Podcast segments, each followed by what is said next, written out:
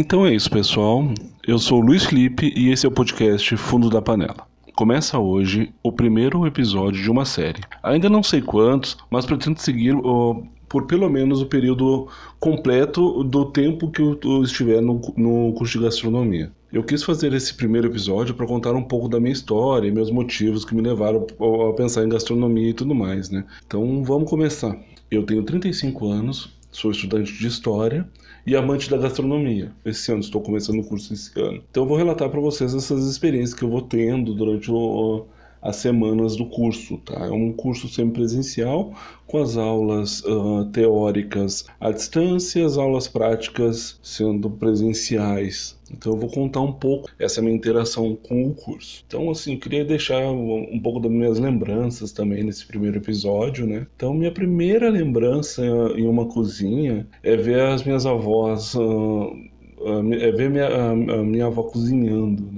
Lembro minha avó paterna fazendo massa, aquela massa caseira, né? Aquela massa quase italiana, lá, sovando a massa com a mão, esticando com o rolo, cortando com a, com a ponta da faca e colocando a massa para secar no, no varal de massas, assim. E, bah, era, é, é, um negócio muito lindo, assim, que chegava, eu ficava olhando, às vezes ela trabalhava por horas e horas e horas. Mas não conta para ninguém quem roubava os pedacinhos das massas, era eu. Às vezes ela via, mas uh, fingia que não via, né? Mas era eu que pegava. Então, era assim, era muita, era muita massa, assim, era, eu parecia que estava no, no, no, na minha visão de céu, assim, sabe? Era um negócio muito lindo, assim, de ver. Devia ter ali no máximo oito anos, assim. Então era.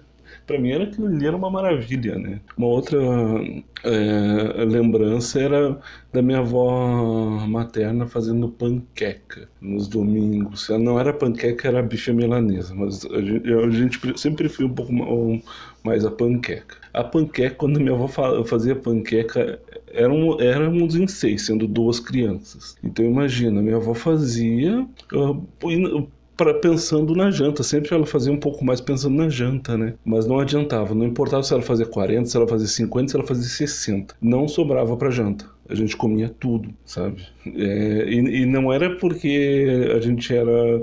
ou chegava com fome, às vezes a gente tava lá sem fazer nada e, e, e fazer, ficando o dia. Era um domingo assim, né? Domingo ainda da época do Ayrton Senna, vendo Ayrton Senna uh, correr, né? E aí chegava na casa da minha avó, ela tava fazendo panqueca e tinha um monte de panqueca e a gente comia tudo, não importava quantas fosse. E não era para um, reduzido, era porque era quantidade mesmo e não importava, ficava muito boa aquela panqueca acabar. Eu, depois me veio umas lembranças assim, da, que na primeira infância ali ainda, né, quando a gente ia em restaurante, assim. Eu lembro também de, de várias vezes que eu fui nos restaurantes e o primeiro lugar que eu ia, às vezes eu, eu nem sentava na mesa, eu já ia direto, assim. Eu ia no, uh, na cozinha do restaurante, ficava ali na porta olhando, às vezes entrava um pouquinho mais e ficava ali uh, vendo o, vendo os cozinheiros e tudo mais trabalhando, vendo eles fazendo aquilo, um monte de coisa. Eu não entendia nada, mas eu ficava admirado vendo eles trabalhar. Para mim era maravilhoso aquilo, né? Uma criança ali de 6, 7, 8, até uns 12 anos eu fiz isso. Depois eu comecei a parar, né? A gente vai crescendo. A minha primeira experiência, assim, na cozinha, mesmo fazendo alguma coisa ah, que eu lembro foi o arroz sabe? Minha mãe ensinou, me ensinou a fazer o arroz, que uh, eu estudava à tarde e meu irmão pela manhã e não tinha ninguém. A minha mãe tinha que trabalhar e não conseguiu ninguém para cuidar da gente, né? Então, durante um tempo. E aí eu, a minha mãe fazia a mistura à noite e falava: Ó, só esquenta aqui, mistura um pouquinho e tá pronto. E o arroz, tu, eu vou te ensinar a fazer o arroz. E aí ela me chegou num domingo e falou assim: Ó, senta aqui, vamos, eu vou, vamos fazer o arroz. Ela me falou: Ó, tá aqui tudo para te fazer o arroz. Né? O arroz, o sal, a cebola, o, o alho e eu falei, tá, e aí o que, que eu faço? Tá, tu vai fazer isso, isso, isso, isso. Eu falei, tá, mas não, eu não entendi nada que ela falou. Para mim não era, era ela estava falando grego. E eu peguei, coloquei o arroz na panela, coloquei a água, o sal, misturei e, deixei. Não coloquei cebola, que na hora eu esqueci, né? E aí ela falou, deixou eu fazer daquele jeito. E aí aquele arroz ficou ruim, mas ele ficou tão ruim, tão ruim, tão ruim, tão ruim. Mas mesmo assim ela deixou fazer. fazer. Terminei o arroz, ela pegou, sentou comigo e falou: oh, tu errou aqui, aqui aqui. Pega um papel uma caneta e anota aí o que, que tu errou uh, e anota a receita direitinho. Eu fui lá, anotei, aí, aí ela falou assim: no final da receita, amanhã tu vai fazer essa receita do jeito que tá aqui para não dar erro. Coloca tanto de água, espera tanto tempo que dá tudo certo. Falei, tá bom. Aí no dia seguinte eu fui e fiz. Não ficou perfeito, não ficou, mas também não ficou ruim, ficou comestível. Não ficou igual o outro dia que ficou queimado, cru e salgado.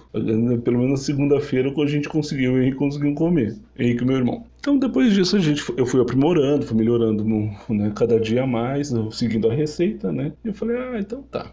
E aí comecei a procurar receitas nos livros de culinária da minha mãe, né? E fui começando a experimentar. E uma vez a gente estava indo para casa da minha avó, um tempo antes, uns, um, uma, umas horas antes da gente ir, eu me deu na, na telha de fazer um pudim. Falei, ah, então tá, vamos fazer esse pudim. Procurei a receita, encontrei, e aí fui lá, coloquei, fiz a mistura, tudo, fiz o caramelo, o caramelo ficou bem bonito e tudo mais. E aí coloquei a, a, a coloquei para fazer o pudim e só que minha ânsia de levar bonito, né, num, num prato bonito e tudo mais, eu não esperei o pudim esfriar. E aí ele se desmanchou, né? Claro, mas uh, ficou muito bom. Só que ficou todo feio, né? Mas pelo menos eu consegui fazer eu, são essas coisas assim que eu vou contar para vocês, vou contar essas experiências semanalmente, né, uh, ou quinzenalmente das aulas, né. Eu ainda não decidi o prazo. Então eu estou tentando, estou tentando analisar, provavelmente vai ser semanal para tra